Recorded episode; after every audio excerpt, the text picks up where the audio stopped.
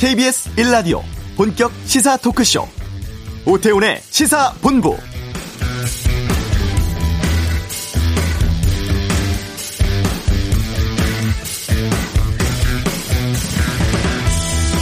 사모펀드 라임 그리고 옵티머스 사태가 정치권의 주요 이슈로 부각되고 있습니다. 당초에 금융 사기에서 출발을 했지만 시간 지나면서 정관계 연루 의혹으로 옮겨가는 모양새고 이번 국정감사 최대 쟁점으로 떠오르고 있죠.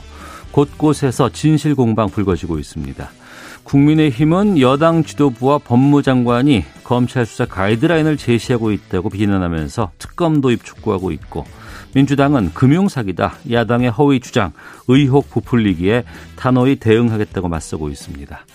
대규모 펀드 환매 중단으로 약 5천여 명이 1조 5천억 원대 피해를 본 사건입니다. 진상규명의 책임이 막중하고 때문에 성역 없는 철저한 수사를 통해서 진실을 밝혀야 할 텐데요. 오태훈의 시사본부 잠시 후 이슈에서 이 공방에서 거론되고 있는 강기정 전 청와대 정무수석 직접 연결해서 입장 듣는 시간 갖겠습니다.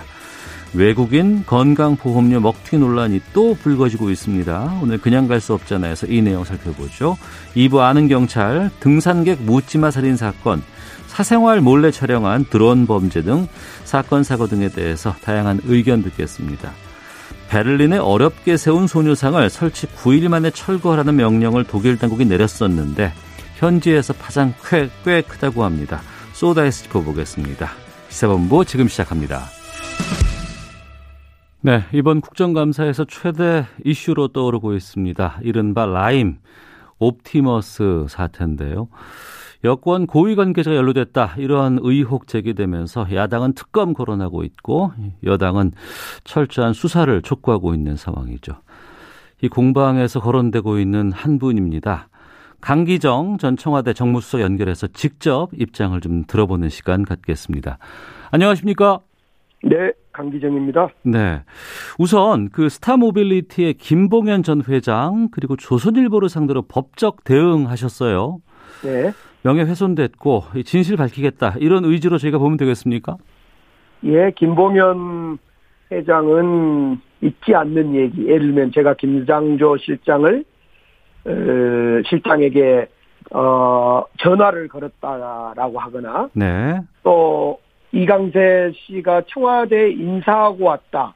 이것을 5천만 원 줬다라고 음. 하거나 이런 거에 대해서 위증이고 명예훼손이다라고 생각하고요. 네. 그래서 남부지검에 고소를 했고 조선일보는 김봉현 씨가 증언한 것, 진술한 것보다 훨씬 있지 않는 얘기를 허위 기사를 작성했기 때문에 제가 민사를 걸었습니다. 네. 위증과 허위 기사를 작성했다라고 말씀하셨는데 지금 이 진실 공방이 지금 치열하게 지금 나오고 있습니다. 뭐 돈을 주었다. 아, 뭐 그 돈이 청와대에 전달됐다. 뭐 이런 주장들도 있고 또 아니다 나는 그거 전달한 사실 없다 이런 진술들이 엇갈리고 있는데 이 진실 공방에 강 전 수석의 이름이 거론된 이유는 뭐라고 보세요? 그것은 이제 김봉현과 이강세 두 사람이 5천만 원을 줬냐, 천만 원을 줬냐, 5천만 원을 받았냐, 천만 원을 받았냐 하는 두 구속된 사기범들의 재판 내지는 검찰 조사와 재판 과정에 나온 얘기거든요. 예. 그래 저는 왜 그런 이야기를 나온지는 뭐 잘 모르겠어요. 단지 음. 장기정을 팔아서 뭔가의 어, 자신들의 어떤 사기 행각을 쳤다. 네. 이렇게밖에 확인할 수 없는 거고요. 어. 분명한 사실은 누구도 저에게 돈을 전달했다라고 말하지는 않습니다. 예. 이강세 씨도 저에게 돈을 전달한 바 없다 그러고 어. 김봉현 씨도 이강세 씨가 청와대를 다녀왔기 때문에 전달한 걸로 알지 예. 전달했다 본인이 했다거나 이런 건 아니라는 거죠. 음. 그래서 저는 두 사람이 재판 과정에서 어떤 이유로 어떤 어떤 사연이 있길래 네, 네. 강기정을 두고 돈을 줬니 안 줬니 나온지는 저는 알 바가 없는 겁니다. 네. 그러면 김봉현 전 회장이라든가 이강세 전 대표, 이강세 전 대표는 청와대에 들어갔다 나왔다고 하니까 개인적인 친분은 있으신 것 같고 좀 두 분이 잘 아시는 분들입니까? 김봉현 씨는 저는 이름도 뭐 얼굴도 모르는 건 경우고요. 예. 본 적도 없고 어. 이강세 씨는 우리 제가 광주에 국회의원 12년을 했기 때문에 예. 그때 광주 MBC 기자였고 나중에는 광주 MBC 사장이어서 제가 알고 음. 오랫동안 인연이 끊어졌다가 그 만난 작년 7월 28일 경에 네. 어 이강세 씨가 27일 날 갑자기 문자로 한번 보고 싶다 통화하고 싶다 음. 그래서 통화를 해서 그러면 다음 날 일요일 날 제가 출근을 하니까 네. 올수 있냐 그래서 올 수 있다 그래서 만났던 것 뿐입니다. 어.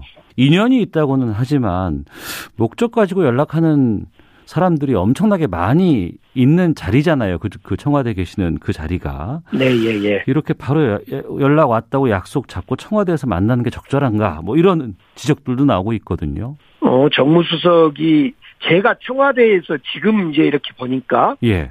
제가 청와대에서 안 만나고 청와대 밖에서 만났으면 영락 없이 저는 돈을 받은 사람이 돼버렸어요. 아, 그러니까 제 업무 공간이 청와대입니다. 네. 제 직무실이 네.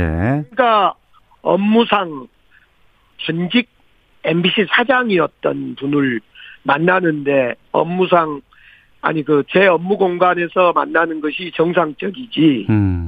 제가 어떤 노비 의혹이 저는 그때는 파악 못했지만 이제 보니까 네네. 그런 음흉한 어떤 노비 의혹을 갖 노비의 의혹을 갖고 있는 사람이 저를 만났는데 제가 만약 어디 밖에서 음침한 어, 음식점에서 만났다. 어. 그건 지금 생각하면 지금 보니까 청와대가 만난 거에 100번, 1000번 잘한 것 같다. 예. 그리고 정무수석은요, 예, 예. 다양한 사람을 만납니다. 어. 제가 이강세 씨가 과거에, 아니, 당시에 네. 들어올 때 무슨 사기 사건에 휘말렸는지 무슨 회사의 대표인지는 몰랐어요. 어. 단지 제가 아는 이강세는 MBC 사장을 했던 사람. 네. 그 정도면요, 제 업무 영역에서 만나서 얘기 들은 것은 너무 정무 속으로 살 일입니다. 어. 당연한 거예요. 예, 언론사 간부 역할을 했던 어, 사람이기 때문에 만나셨다고는 하셨습니다만 지금 이, 이 대규모 펀드 환매 중단 때문에 줄잡아 한 5천여 명의 1조 5천억 원 정도의 피해가 지금 발생한 사건이거든요.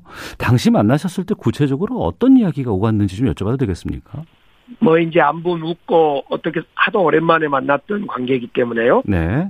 안부 묻고 그런 거 빼고는 어 이강세 씨가 자기는 어떤 회사 대표인데 음. 누구 요청으로 회사 대표를 맡고 있는데 네. 그 회사에 투자해야 될 그 투자금이 투자가 안 되고 있다. 음. 한국경제신문에 기사를 기사가 막 나면서 네.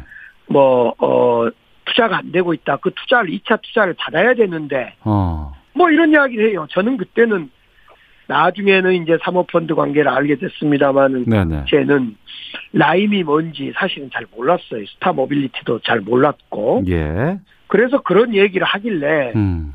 내가 잘은 모르겠으나 제가 정무위 4년을 했던 국회 경력 경험을 가지고 있기 때문에 네. 그런 거라면 금융감독기관의 검사를 받는 것이 가장 빠른 해결점이다. 음. 라고 조언하는 것이 제 이야기의 전부였죠. 네. 그럼 그 대화 속에서 김봉현 전 대표의 이름은 등장하지 않았었습니까? 김봉현이라는 단어는 들어본 적이 없고요. 예. 그다음에 이제 라임 이야기는 나온 것 같아요. 어. 라임이라는 회사명은 나왔어요. 근데 뭐 김봉현이다 이런 이야기는 안 나온 것 같아요. 아, 알겠습니다. 네. 그리고 청와대에서 만났기 때문에 보안 검색이 있어서 어떻게 돈을 뭐 봉투에 가지고 들어갈 수는 없을 것이다라고 지금 얘기를 하십니다만 혹시 수석급이 요청을 하면 보안 검색 없이 손님을 만날 수 있지 않을까 이런 궁금증들도 좀 얘기가 나오고 있거든요. 어떻습니까? 절대 없습니다. 그런 경우는. 어. 옛날에 이제 장관급이라든가 사전에 차량을 그냥 통과시키는 경우는 있습니다. 네, 네. 사전에 예약해서 총리님이나 장관님들 어. 그 외에는 들어올 때는 보안 검색을 하게 돼 있죠. 손님은 특히 이강세 씨는 제가 일요일 날 출근을 해 있을 때인데 네. 오후 시간이에요. 예. 어 그런 경우에 들어온 경우이기 때문에 당연히 보안 검색을 받고 들어오는데 음. 그렇기 때문에 뭐 그건 여지가 없고요. 네네. 제가 단지 이 지점에서 꼭 드리고 싶은 이야기가 예. 아니 왜 세상의 언론과 세상 많은 정치인들은 야당 정치인과 언론인들은 네. 이렇게 묻습니까?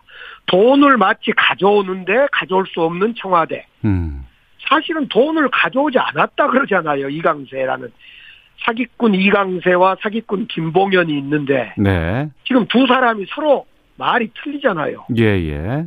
근데 이강세는 청와대를 오긴 왔는데 강기정에게 돈을 뭐 전달도 안 했고 당연히 돈이 없다고 하는데 음.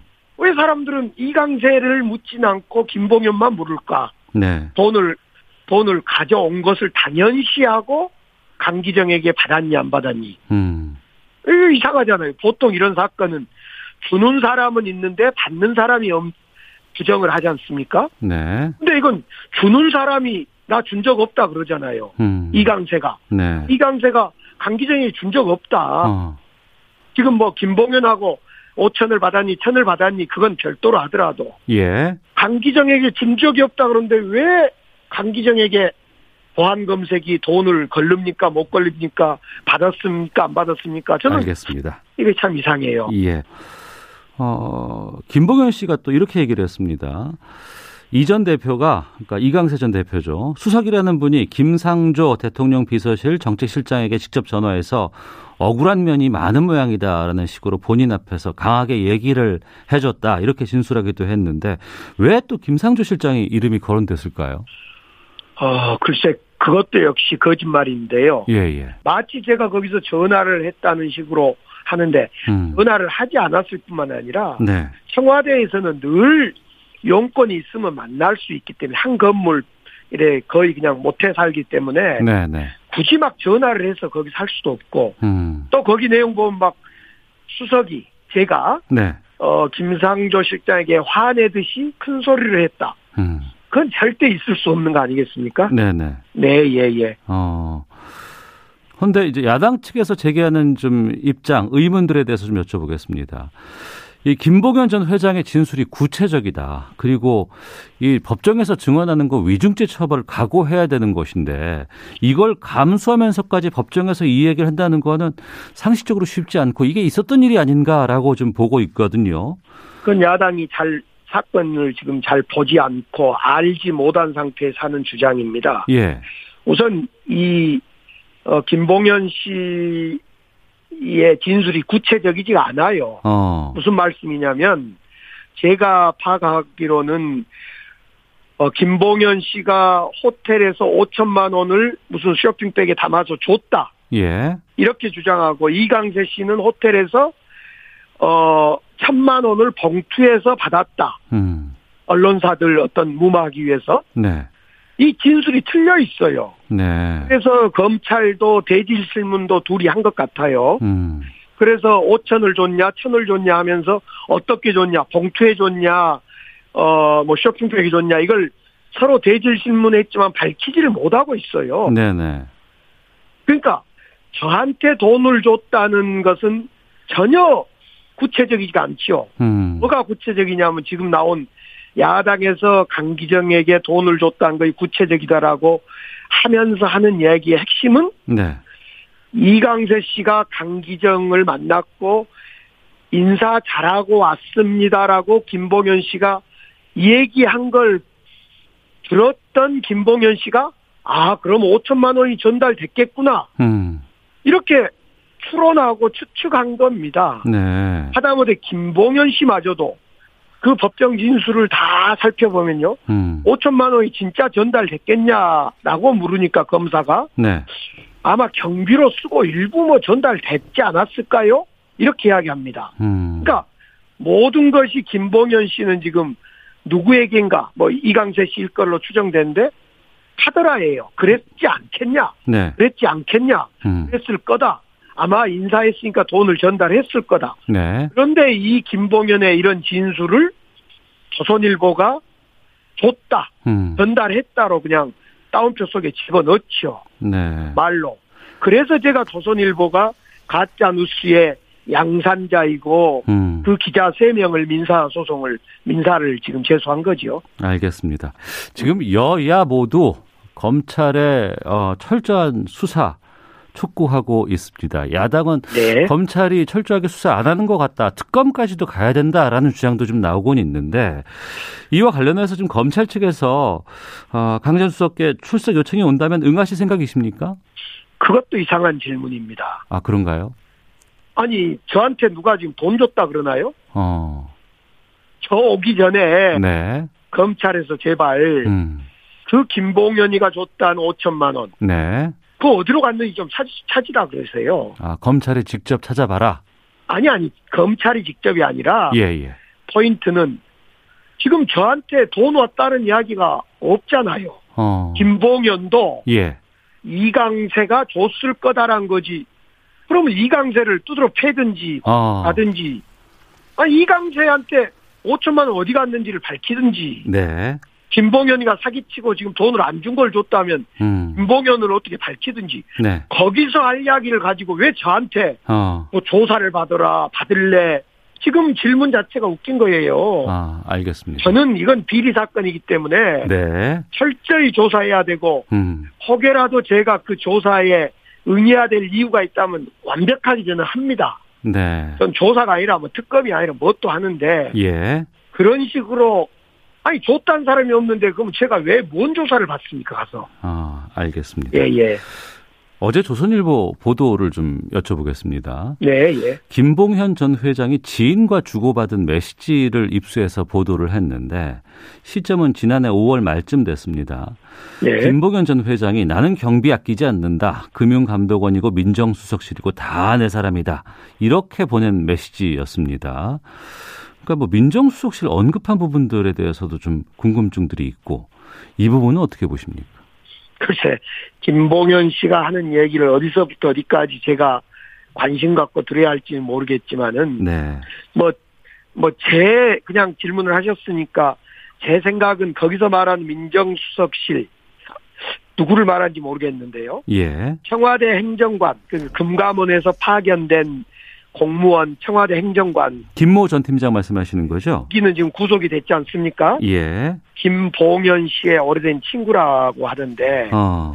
거기는 구속돼 있기 때문에 그건 이해가 되고 예. 단지 그, 그 김봉현 씨가 문자로 뭐 저 누구 누구 뭐 우리 민정수석실 또 어디 얘기하는 것은 어디까지 제가 신뢰하고 답을 할 수 있는지는 모르겠어요. 음. 근데 분명한 것은 김봉현은 사기 사건의 범죄자라는 겁니다. 네. 사기 사건의 범죄자 어. 이것이 중요합니다. 네, 예, 알겠습니다. 예. 자, 그러면 지금 뭐 라임 사태도 그렇고 옵티머스 펀드 로비 의혹도 그렇고 어찌됐건 간에 피해가 발생을 했고 수많은 피해자와 피해 금액이 나올 수밖에 없었습니다. 정부와 금융당국의 관리 감독 부실이다. 이런 책임론에선 자유로울 수 없을 것 같은데 여기에 대해서는 어떻게 보시는지요? 어, 그건 선입견을 뭐 가질 문제가 아니고 네. 금감원이나 금융위 지금 국감도 있습니다마는 얼마나 저도 정무위 4년을 해본 경험에 따르면 네. 금융감독기관이 얼마나 잘했는지 못했는지는 따져보고 책임은 분명히 있으면 그 책임을 으, 지어야 되지요. 네, 네. 된 부분이 있다면 음. 지금 그러니까 그 판매하는 은행이라든가 금융감독기관 모두의 문제가 어디까지 있는지는 많은 조사도 했고 그럴 거라고 봅니다. 네. 점에 대해서는 한치의 그 금융 피해자들이 음. 억울하지 않도록 네. 금융 비용이 보상될 수 있도록 해야 된다고 생각하고 그런 방향으로 할 거라고 저는 생각합니다. 음, 알겠습니다. 말씀 여기까지 듣도록 하겠습니다. 고맙습니다. 네. 네, 강기석, 아, 강기정 전 청와대 정무수석 연결해서 말씀 좀 들어봤습니다. 자, 이어서 이 시각 교통 상황 살펴보고 헤드라인 뉴스 듣고 오겠습니다. 교통정보센터 공인혜 리포터입니다. 네, 이 시각 교통정보입니다. 남보다 빠르게 가려는 것보다 교통 흐름에 맞춰서 운행하는 것이 더 중요한데요. 현재 사고로 어려움을 겪는 곳 논산 천안 고속도로 천안 쪽 차량 터널에서 신흥교 구간입니다. 4km 구간에서 속도 거의 떨어 내지 못하는 이유 이전 시간 있었던 사고의 영향이 남아서고요. 평택 시흥 고속도로 평택 쪽도 정체 구간이었던 군자 분기점에서 남한산 사이에서 추돌 사고가 발생했습니다. 지금은 군자 분기점 부근 3차로와 갓길이 처리 작업으로 막혀 있고요. 구분 구간인데다 차로도 많지 않아 매우 혼잡하니 참고의 이동을 부탁드립니다.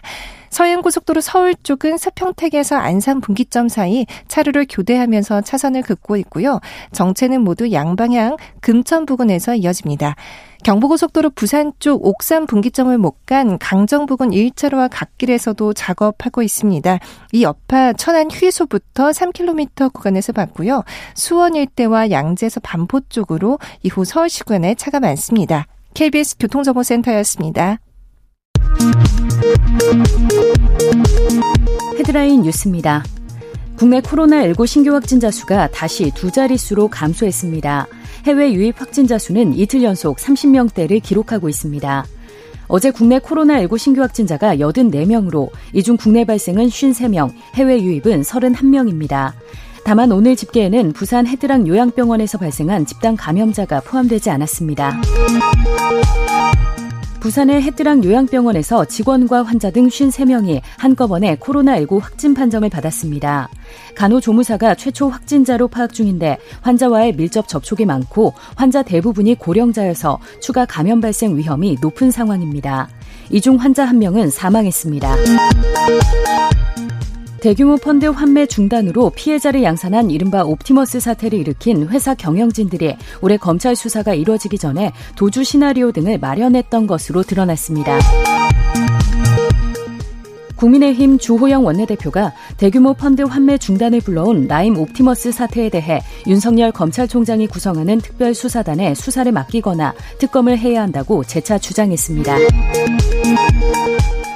민주당 김태년 원내대표는 라임과 옵티머스 사모펀드 사건과 관련해 야당이 고질적인 정쟁을 시도하고 있어서 매우 유감스럽다고 말했습니다. 지금까지 라디오 정보센터 조진주였습니다.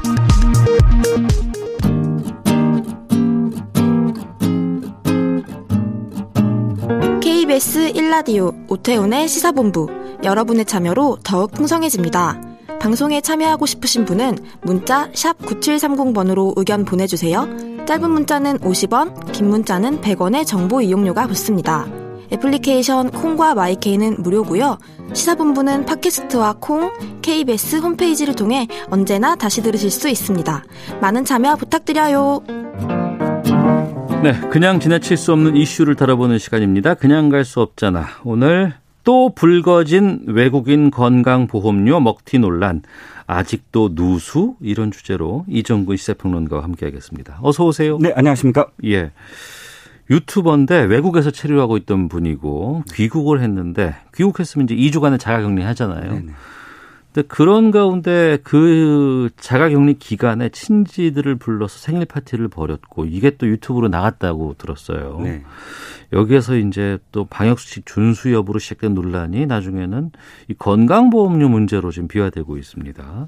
어떤 거예요? 네, 좀 짧게 설명을 드리면 어, 굉장히 유명한 유튜버예요. 여, 여성인데 요리 연구가고, 네, 이제 유튜버를 하면서 133만 구독자를 보유하고 있으면 사실 인플루언서, 저 굉장히 사회적 영향력이 100만 구독자면 엄청난 거죠. 어, 그렇죠. 어. 하죠. 그런 예. 분이 어, 아르헨티나에서 사실은 어, 많이 사셨어요 원래. 예. 그러다가 이제 어, 영국에서 영국 분과 이제 결혼을 해서 남편도 이제 유튜버인데 결혼해서 영국에서 주로 많이 활동을 하시던 분인데 이분이 어, 좀 지병이 있었나 봐요. 음. 그래서 어, 영국에서는 굉장히 이 원래 영국은 공공 의료거든요. 그래서 어, 이 무료로 하는데 음. 대신 굉장히 더디고 좀 이 질이 나, 낮아요. 그 의료에 대한 만족스럽지 질이. 못하다. 예, 예. 그런데 예. 사립이 있긴 있지만 사립은 또 워낙 비싸고 음. 하다 보니까 그걸 다 이야기했어요. 아 이러다 보니까 내가 한국에 가서 치료 받아야지라고 예. 하면서 이제 한국에 왔습니다. 예. 그런데 말씀하셨듯이 생활 방역을 제대로 준수하지 않은 채 음. 마스크도 내리고 뭐 케이크도 끄고 립스틱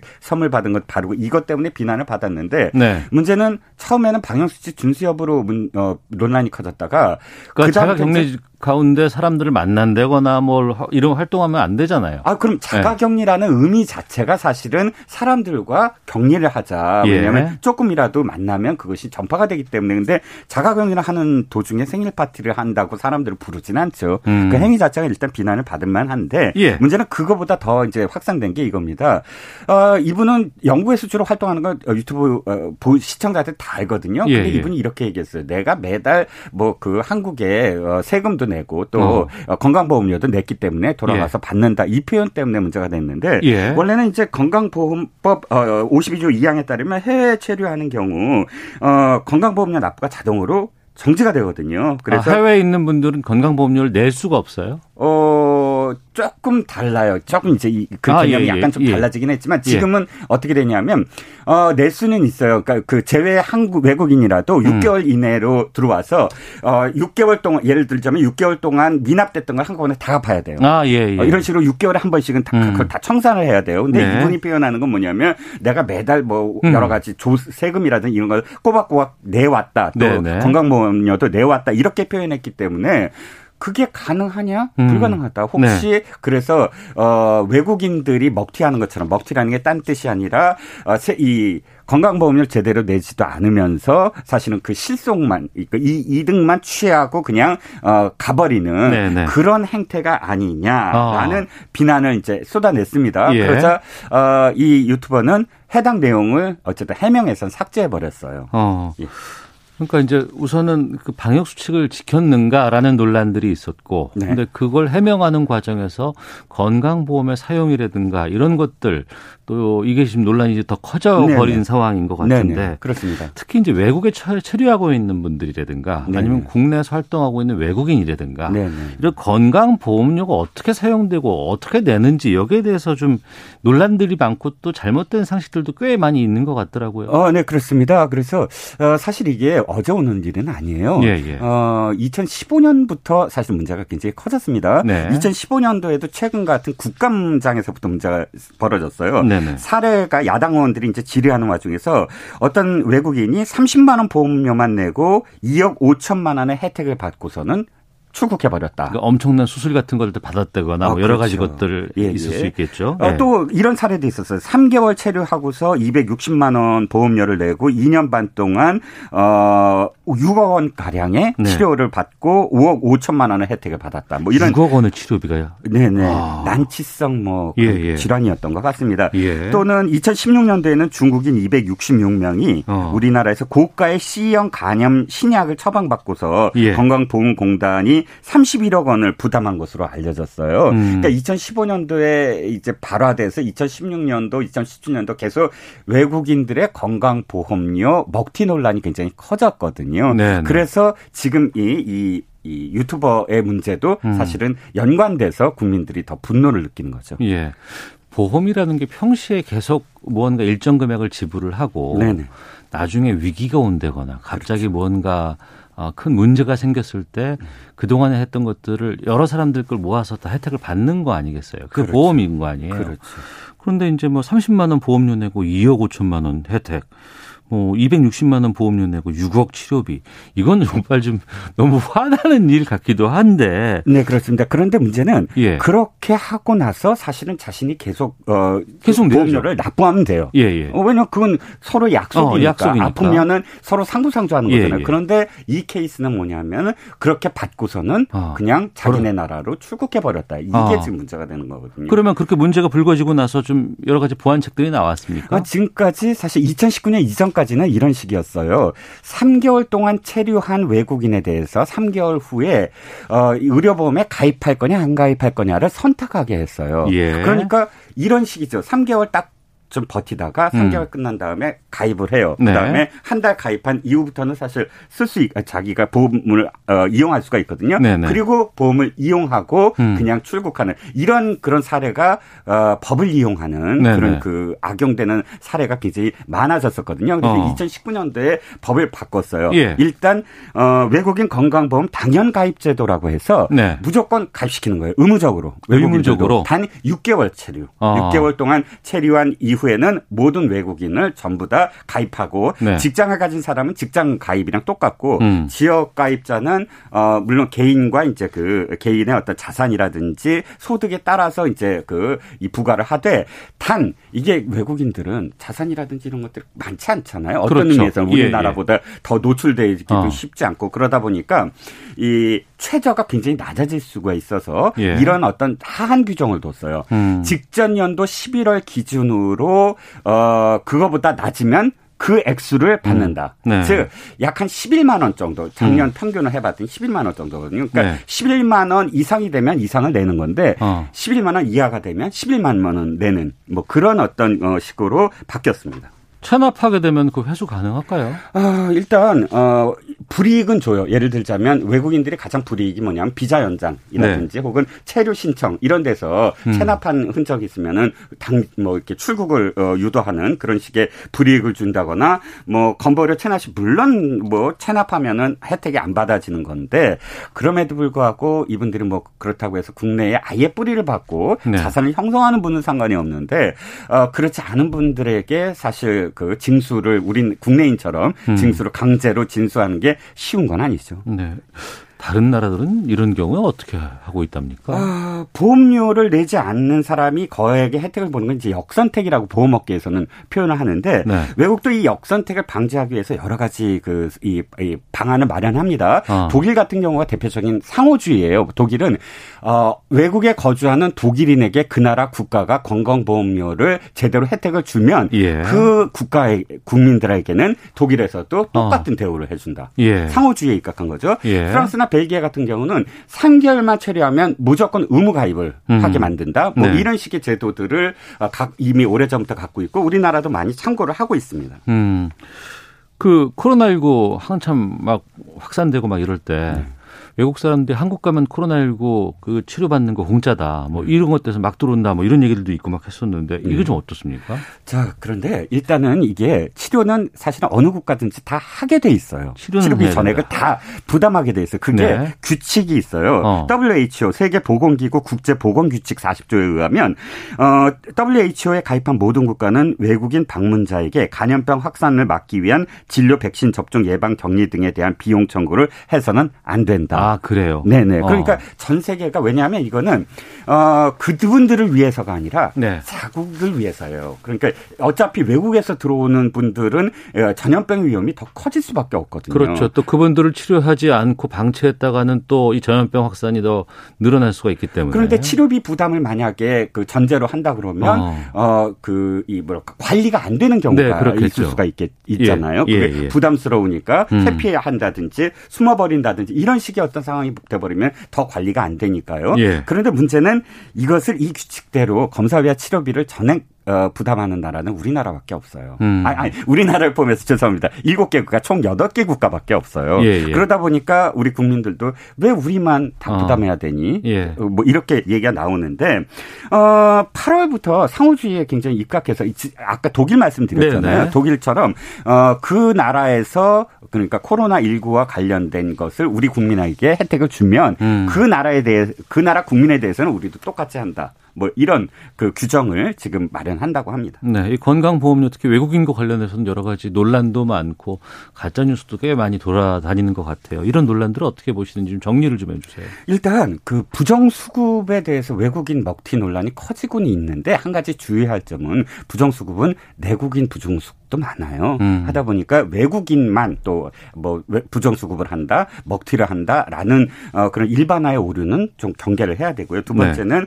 네. 어 코로나 19 같은 전염병에서 우리가 가장 생각해야 될게 음. 자꾸 어떤 어 집단이나 어떤 특정 어 그 국민들에 대해서 어 이렇게 그 집단화해서 좀 뭐랄까요 매도하고 혐오하는 예, 예. 그런 경향이 있거든요. 그러니까 어. 이번에도 코로나 19도 사실은 좀 어 아까 아까도 말씀드렸지만 전 세계가 함께 사실 공유, 이, 공유하고 그 음. 치료해야 되는 어떤 문제이기 때문에 예. 그건 경계해야 되는데 그러나 앵커님도 음. 말씀하셨지만 이건 모든 사람이 함께 공감대를 형성하면서 함께 돈을 지불하고 거기서 수익을 나눠 그러니까 혜택을 봐야 되는 문제이기 때문에 네. 조금이라도 누수가 있고 허점이 있으면 음. 끊임없이 그건 보완을 해야 된다라는 아, 생각입니다. 알겠습니다. 자 오늘 그냥 갈 수 없잖아 이종근 시사평론가와 함께했습니다. 고맙습니다. 감사합니다. 예. 잠시 후 2부 아는 경찰 준비되어 있습니다. 등산객 묻지마 살인 사건 드론 범죄 살펴보도록 하겠습니다. 뉴스 쏘다 베를린 소녀상 철거 논란 짚어보겠습니다. 2부에서 뵙겠습니다.